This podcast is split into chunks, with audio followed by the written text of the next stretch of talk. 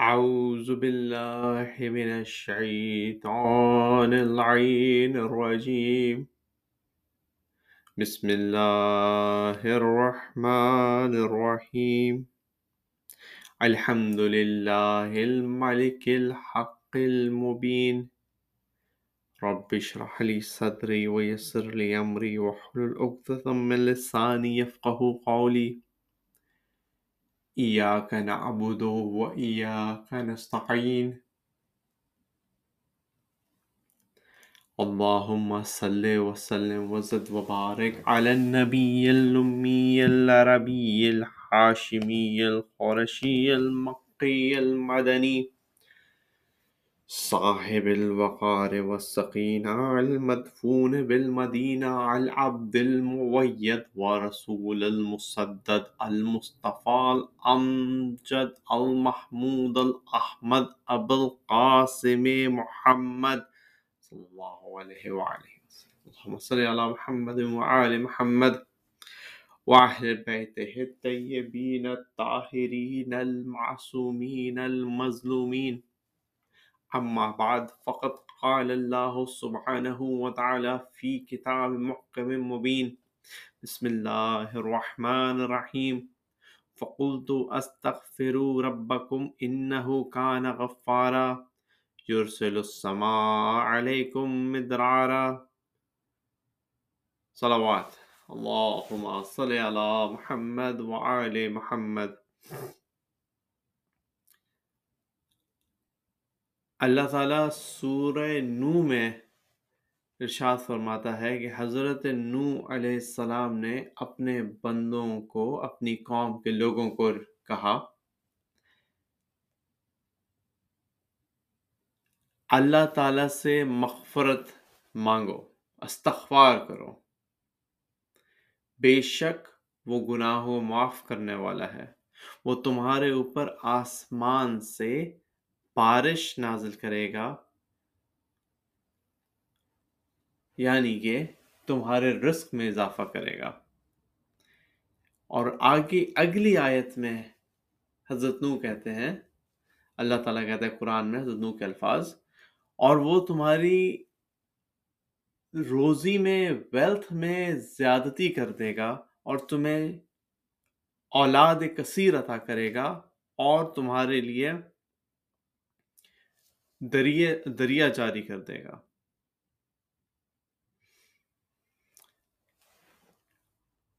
یہاں اس، ان تین آیتوں سے سورہ نو کی جو تین آیتیں ہیں، دسویں، گیارہویں، بارہویں، اس کے ذیل میں تین چیزوں کا ذکر کرنا چاہوں گا۔ ایک یہ کہ اللہ تعالی استغفار کرنے سے انعام کثیر عطا کرتا ہے۔ اور انعام قصیر میں حضرت نو نے ارشاد فرمایا کہ اللہ تعالیٰ ایک بارش نازل کرتا ہے، اپنی نعمات نازل کرتا ہے، گناہوں کو بخش دیتا ہے، اولاد کثیر عطا کرتا ہے، رزق میں وسعت دیتا ہے، اور دریائے رحمت جاری کر دیتا ہے۔ تو یعنی کہ استغفار ایک ایسا سیکرٹ کی ہے کہ جس کی وجہ سے انعام کثیر نازل ہوتے ہیں اللہ تعالیٰ کی طرف سے۔ پچھلی گفتگو میں جو ہم نے ذکر کیا تھا، سورہ المائدہ کی آیات سے 65 66 67 اور سورہ العراف کی آیت 96 سے اور سورہ حدید کی آیت 28 سے کیا ذکر تھا؟ اللہ تعالیٰ نے کہا، اگر تم ایمان اور تقوی اختیار کرو گے تو ہم تمہارے اوپر رحمتیں نازل کریں گے۔ تمہارے اوپر آسمان اور زمین سے انعام نازل کریں گے۔ یہاں پہ اور پلس تمہارے لیے ایک روشنی بنا دیں گے جس میں تم چلو گے۔ اور وہ روشنی کیا ہے؟ وہ روشنی ہے ولایت امام علی علیہ السلام اور اولاد اہل بیت علیہ السلام جو کہ بارہ امام ہیں۔ اسی کی روشنی میں انسان چلتا رہے گا یہاں تک کہ وہ اپنی منزل مقصود تک پہنچ جائے اور چلتا ہی نہیں رہے گا۔ کیونکہ چلے گا اس طرح جس طرح اس راستے پہ، جس راستے پہ اللہ انعام بھی کرے گا، برکات بھی نازل کرے گا، اور اپنے ساتھ ساتھ وہ اس کی گناہ بھی معاف کرتا جائے گا، اولاد بھی دے گا، رزق میں بھی اضافہ کرے گا، فضل بھی دے گا۔ کیونکہ یہ تمام شرائط ایمان تقوا اور اس کے ساتھ استغفار کی ہیں۔ کیونکہ جب انسان کے پاس تقوی ہوگا تو انسان یاد رکھے گا کہ اللہ دیکھ رہا ہے۔ جب اللہ دیکھ رہا ہے تو وہ یاد کرے گا کہ میں گناہ تو نہ کروں، میں غلط کام نہ کروں۔ اور جب وہ غلط کام نہیں کرے گا تو برکات نازل ہوں گی۔ لیکن چونکہ انسان ہے، معصوم نہیں، غلط کام ہو سکتے ہیں، تو تقوی ہوگا تو انسان استغفار کرے گا۔ استغفار کرے گا کیونکہ اسے معلوم ہوگا، خود محاسبہ کرے گا کہ میں نے غلطی کی۔ اب غلطی کی تو اس کی استغفار کی۔ اب یہ بھی ایک تقوا کی قسم ہے یعنی کہ ایمان اور تقوا سے انعام نازل ہوتے ہیں۔ انعام نازل ہوتے ہیں اور غلطی ہو گئی، استغفار کریں تو پھر انعام نازل ہوتے ہیں۔ یہ اللہ تعالیٰ کی ایک ایسی انعام ہے، ایسا گفٹ ہے ان مسلمانوں کے اوپر، ان مومنین کے اوپر جنہیں اللہ نے منتخب کیا۔ اپنی طرف سے کہ چوتھے امام کہتے ہیں کہ ہمیں چھ فضیلتیں عطا ہوئی جو خطبہ انہوں نے دیا دربار یزید میں، اس میں چھ فضیلتیں گنوائیں۔ علم، حلم، شجاعت، لیکن اس میں ایک فضیلت جو آخری تھی، وہ یہ تھی کہ ہماری محبت مومنوں کے دل میں قرار دی۔ اب جو مومن ہوگا، وہ محبت اہل بیت رکھے گا اور ان کے دشمنوں سے بیزاری کرے گا۔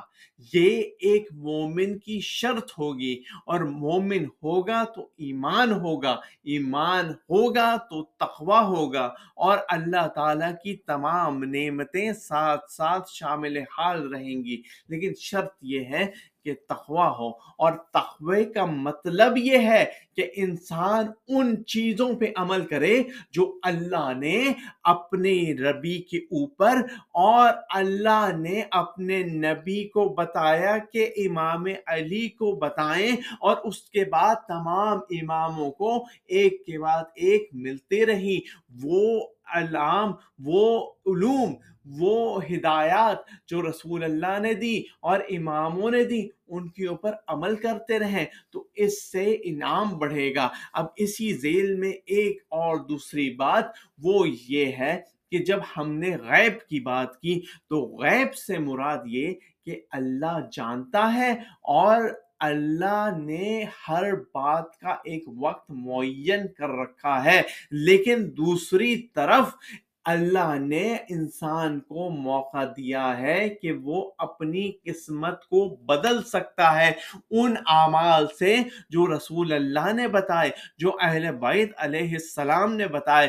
یہاں پہ دو کانسیپٹ آتے ہیں۔ ایک ہے لوہے محفوظ کا کانسیپٹ کہ وہاں پہ جو چیز لکھی ہے وہ بدل نہیں سکتی۔ مثلا قرآن مجید لوح محفوظ پہ لکھا ہے، وہ بدل نہیں سکتا۔ لوگوں کو لکھا ہے کہ سب مریں گے ایک دن، وہ بدل نہیں سکتا، موت آ کے رہے گی۔ لیکن لوح محف کے اوپر چیزیں بدل دی جاتی ہیں۔ انسان کے اعمال سے، اس کی مثال جو ہماری زندگی میں یہ ہے کہ جب رسول اللہ نے کہا کہ اگر تم سلائے رحم کرو گے اپنے رشتہ داروں سے تعلقات اچھے رکھو گے تو اللہ تعالیٰ تمہارے رزق میں بھی اضافہ کرے گا، تمہاری پریشانیاں دور کرے گا، تمہاری عمر دراز کرے گا۔ اب یہ کیسے ہوگا؟ یہاں پہ یہ سوال ہوتا ہے۔ تو پانچویں امام سے ایک روایت منقول ہے۔ بہار الانوار میں ہے کہ دو شخص امام کے پاس آ رہے تھے حج کے اوپر۔ تو ایک شخص امام کے پاس آیا اور اس نے کہا کہ امام، میں آپ سے ملنا چاہتا ہوں۔ امام نے کہا کہ دیکھو، میں تمہیں بتاتا ہوں، کیا تمہاری، تمہارے بھائی سے لڑائی ہوئی؟ اس شخص نے کہا جی لڑائی ہوئی۔ تو انہوں نے کہا کہ اس لڑائی کی وجہ سے تم اور تمہارے بھائی کی عمریں تیس تیس سال کم ہو گئیں۔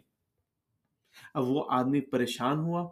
تو امام نے کہا، اس کا ثبوت یہ ہے کہ جب تک تم واپس جاؤ گے حج سے، تمہارا بھائی راستے میں مر چکا ہوگا۔ لیکن تمہاری عمر بڑھ گئی کیونکہ تم نے اپنے رشتہ دار کو خرچ بھیجا۔ اس وجہ سے اللہ نے تمہاری عمر بڑھا دی۔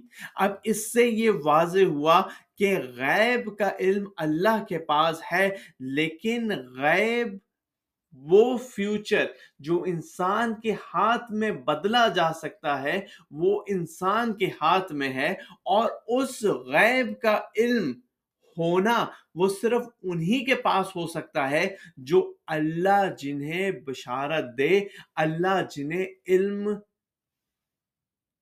ٹرانسفر کرے۔ اب یہ وہی سلسلہ ہے جو رسول اللہ کے ساتھ ہے، کیونکہ اللہ تعالیٰ نے رسول اللہ کو وہ تمام امور بتا دیے جو قیامت تک درپیش ہوں گے۔ اور وہ کرائٹیریا بھی بتا دیا کہ جس کی وجہ سے انسان چاہے تو ہدایت لے لے، انسان چاہے تو گمراہی اختیار کر لے، ہدایت لے گا۔ تو اس کے اوپر ایمان اور تقوی اور استغفار کی وجہ سے وہ انعام انعام نازل ہوں گے، جس کی وجہ سے اس کی زندگی اور آخرت بہتر ہوگی۔ اور اگر کفر اختیار کرے گا، تو اس کے اوپر وہ گناہ نازل ہوں گے، جس کی وجہ سے دنیا اور آخرت میں تباہی ہوگی۔ اب یہاں پہ تیسرا کانسیپٹ اور آخری کانسیپٹ میں شیئر کرنا چاہتا ہوں، اور وہ ہے وسیلے کا۔ ہمیں نالج کے لیے وسیلہ چاہیے۔ ہم اسکول جاتے ہیں اور اسکول میں اگر کتاب رکھی ہو اور یہ مثال بہت سے لوگ دیتے ہیں تو اس کے اندر کوئی مشکل مثال نہیں کہ اگر کتابیں رکھی ہوں، ٹیچر نہ ہو تو کتابوں سے بچے پڑھ لیں اور وہ پڑھائی کر کے بڑے ہو جائیں، یہ ممکن نہیں۔ ٹیچر کا ہونا ضروری ہے، کووڈ کے زمانے کے باوجود، چیزیں بدلنے کے باوجود کوئی نہ کوئی وسیلہ ہونا چاہیے ضرور جو سمجھائے کہ کتاب میں کیا لکھا ہوا ہے۔ چاہے وہ اے آئی ہو، چاہے وہ انسانی شکل میں ہو، چاہے وہ آپ کے پیرنٹس ہو کوئی نہ کوئی وسیلہ ہونا چاہیے۔ ایک اور مثال دیتے ہیں کہ اگر ایک چھوٹا بچہ ہے، وہ چھوٹا بچہ اپنے سامنے ایک درخت کو دیکھتا ہے۔ یہ مثال میں دے رہا ہوں ایک مولانا ہے ناصر عباس۔ ان کی مجلس سے بہت ہی اعلیٰ مثال ہے تو میں اسے شیئر کر رہا ہوں۔ وہ مثال میں کہتے ہیں کہ ایک بچہ چھوٹا ہے۔ وہ اپنے سامنے ایک بڑا درخت دیکھتا ہے جس میں اورنج لگے ہوئے ہیں۔ وہ بچہ دیکھتا تو ہے اورنج کو، لیکن نہ درخت پر چڑھنے کی قدرت رکھتا ہے۔ صرف دیکھ کے اس کے منہ میں پانی آ جاتا ہے اور امید بڑھ جاتی ہے کہ میں کسی طرح اورنج کو پا لوں، لیکن ہاتھ پہنچتا نہیں، چڑھ سکتا نہیں اورنج گرتا نہیں اورنج اپنی جگہ خوبصورتی کے ساتھ لگا ہوا ہے۔ بچہ اسے نیچے سے حسرت بڑی نگاہوں سے دیکھ رہا ہے کہ یہاں پہ ایک آدمی بزرگوار سامنے آتے ہیں۔ بچہ کہتا ہے، بزرگوار، دیکھیے، مجھے وہ اورنج بہت پسند ہے، لیکن میں وہاں تک پہنچ نہیں سکتا۔ کیا آپ میرے لیے وہاں سے اورنج توڑ کے مجھے دے دیں گے؟ بزرگوار اپنا ہاتھ بڑھاتے ہیں اورنج توڑتے ہیں لا کے بچے کے ہاتھ میں دے دیتے ہیں۔ یہی مثال ہے وسیلے کی کہ ہم پہنچ نہیں سکتے اور وہاں نظر بہت اچھا آتا ہے، لیکن چونکہ ہمارا قد چھوٹا ہے، ہماری عقل چھوٹی ہے، ہمیں ایک وسیلے کی ضرورت ہے جو ہمیں وہاں تک پہنچا دے۔ اب یہ مثال تو سمپل سی مثال ہے جو سمجھ آ جاتی ہے، لیکن یہاں پہ کمپلیکیشن ہے جو کہ مولانا ناصر عباس صاحب بتاتے ہیں کہ انہوں نے یہ مثال دی۔ جب مثالیں مجالس میں دیتے تھے تو کوئی مسئلہ نہیں تھا، لیکن مثال دی سنیوں کے درمیان۔ اور اس وقت جہاں پہ بہت سے اسٹوڈنٹس موجود تھے، تو ایک لڑکی کھڑی ہوئی، لڑکی کھڑی ہو کے کہتی ہے کہ مولانا صاحب، میں ہوں حافظہ۔ میں نے قرآن حفظ کیا ہے اور میں آپ کی بات سے اتفاق نہیں کرتی، کیونکہ قرآن مجید میں اللہ تعالیٰ کہتا ہے کہ میں شہرک سے بھی قریب ہوں۔ تو اگر اللہ شہرک سے بھی قریب ہے، تو ہمیں اللہ کے علاوہ کسی اور کو پکارنے کی کیا ضرورت ہے؟ اگر اللہ شہرک سے بھی قریب ہے، تو ہمیں اس اورنج کے سلسلے میں وہ دور تو ہے نہیں، جو ہمیں کسی اور کو وسیلہ بنانا پڑے اس تک پہنچنے کا، وہ تو یہیں پہ ہے۔ اب یہاں پہ آدمی سوچتا ہے کہ جواب کیسے دیا جائے۔ اور جواب ایسا ہو کہ جو سمجھ بھی آ جائے اور فوراً سے سمجھ آئے اور سمجھ بھی اس طرح آئے کہ وہ کاؤنٹر بھی کر دے اور کنفیوژن بھی پیدا نہ کرے۔ تو علامہ صاحب ارشاد فرماتے ہیں اپنے شہید علامہ ناصر عباس کہ میں سوچ میں پڑ گیا۔ میں سوچ میں پڑ گیا کہ اس کا جواب دوں کیا۔ اور خود کہتے ہیں کہ اگر میں چاہتا بھی تو اس کا جواب نہیں دے سکتا تھا۔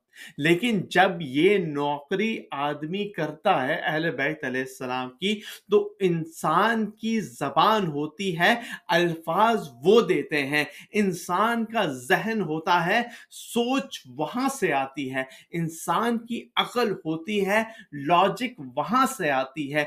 تو علامہ صاحب کہتے ہیں کہ میری زبان پہ یہ الفاظ جاری ہوئے اسی وقت کہ اگر اللہ تیرے قریب ہے، جو کہ قرآن مجید میں ہے، اور سچ ہے کہ اللہ شہرگ سے بھی قریب ہے، تو پھر اللہ جب تیرے موت کا وقت آتا ہے، جب ہماری موت کا وقت آتا ہے، جب پوری دنیا میں موت کا وقت آتا ہے، تو پھر خود ہی کیوں نہیں روح کھینچ لیتا؟ خود ہی کیوں نہیں گلا دبا دیتا؟ کیوں ملک الموت کے اوپر ڈیوٹی لگائی ہے کہ تم یہ کام کرو؟ اب وہ یہ سن کے خاموش ہو گئی کہ اللہ قریب ہے لیکن ڈیوٹی کسی اور کی لگائی ہے، ہر کسی کا کام رکھا ہے۔ اللہ قریب ہے، لیکن وسیلے اور شفات کی ڈیوٹی کسی اور کی لگائی ہے۔ اللہ سنتا ہے، لیکن جب تک وسیلہ نہ ہو، وہاں تک پہنچنا پوری طرح ممکن نہیں۔ یہی ریزن ہے کہ اللہ نے ہر کام کو لوگوں اور اپنے مخلوق میں ڈسٹریبیوٹ کر دیا ہے۔ کسی کا کام ہے رزق دینا، کسی کا کام ہے رائٹ اور لیفٹ کے اوپر اپنے کرام الکاتبین کا کہ صحیح اور غلط اعمال کا لکھنا۔ لیکن اگر اللہ خود چاہتا تو خود کر سکتا تھا۔ لیکن اس کی سنت نہیں۔ اور قرآن مجید میں ارشاد فرماتا ہے کہ ہماری سنت بدلتی نہیں۔ تو جب سنت الہی بدلتی نہیں اور سنت الہی یہ ہے کہ کام کو ڈسٹریبیوٹ کر دے اور قرآن مجید میں ارشاد فرماتا ہے کہ اللہ تعالیٰ نے کچھ لوگوں کو شفاعت کا اذن دیا ہے، جن کی آواز پسند کرے، جس کی بات پسند کرے۔ تو پھر یہاں سے ثابت ہوا کہ وسیلہ وہی ہو سکتے ہیں جن کے پاس علم ہو رسول اللہ کا اور رسول اللہ کا علم اسی کے پاس ہوگا جسے اللہ نے غیب کی باتیں بتائی ہوں اور وہ وہی ہوں گے جن کو اللہ نے سورہ احزاب کی تینتیسویں آیت میں جن کے لیے پرومس کیا کہ بسم اللہ الرحمن الرحیم، انما یرید اللہ لیذہب عنکم رجس اہل البیت ویطہرکم تطہیرا یعنی کہ ان کے پاس کوئی رجس، کوئی برائی، کوئی گمراہی، کوئی وہ ایسی چیز جس سے کمزوری ظاہر ہو، چاہے وہ علمی ہو، چاہے وہ عقلی ہو، وہ ان کے پاس پہنچ ہی نہیں سکتی۔ تو یہی اہل بیت ہے اور انہی بزرگوں کے لیے دنیا خلق ہوئی۔ اور انہی کے پانچویں بزرگ امام حسین علیہ السلام کو اس بے دردی سے قتل کیا۔ کہ تین دن کا پیاسا زبان میں کانٹے، کلیجے میں کھانٹے، جگر پاش پاش بچوں کی لاش اٹھا کے، جوان بیٹے کی لاش اٹھا کے، چھوٹے بیٹے کی چھ مہینے کی بچے کی لاش اٹھا کے، جوان بھائی کی لاش اٹھا کے، پانی نہ دے کے اور آخری وقت میں اپنی عورتوں سے اس طرح جدا کر کے کہ تین سے چار سال کی سکینہ پاؤں سے لپٹتی ہے، کبھی گھوڑوں کے پاؤں سے لپٹتی ہے۔ بابا نہ جاؤ، بابا نہ جاؤ۔ جو صبح سے گیا ہے واپس نہیں آیا۔ جو صبح سے گیا ہے واپس نہیں آیا۔ آپ کو جانا ہے تو ہمیں اپنے نانا کے پاس چھوڑ آئے۔ آپ کو اگر جانا ہی ہے تو ہمیں نانا کے پاس چھوڑ آئے۔ امام حسین روتے ہوئے کہتے ہیں، بیٹی اب یہ ممکن کہا نہ کوئی ساتھی، نہ کوئی انصار۔ اب ہمیں جانے دو۔ اب ہمیں نانا کا وعدہ نبھانا ہے۔ اب حسین علیہ السلام کو شہید کرتے ہیں سر گردن سے جدا کرتے ہیں۔ وہ سر دمشق پہنچتا ہے۔ ایک رات ہند نے خواب میں دیکھا۔ ہند دیکھتی ہے کہ ایک سر ہے جو ایک تشت پہ رکھا ہوا ہے اور اس سر کے پاس بہت سے ملائکہ آسمان سے آ رہے ہیں۔ ہند اپنا خواب دیکھ رہی ہے اپنے محل میں کہ بہت سے ملائکہ اس سر کے پاس آ رہے ہیں اور جو ملک آتا ہے کہتا ہے، السلام علیکم یا ابا عبداللہ، السلام علیکم یا ابن رسول اللہ اور جیسے ہی وہ نیچے آتے ہیں، اس کے پیچھے اور آتے ہیں اور قطار در قطار ملائک آتے ہیں۔ اس سر مبارک جس سے نور ساتے ہیں، اس کو سلام کرتے ہیں۔ ہیں اور آگے بڑھ جاتے ہیں، تو پھر کیا دیکھتی ہے ہند کہ آسمان سے ایک ابر نازل ہوا، جس کے اوپر بہت سی شخصیات ہیں۔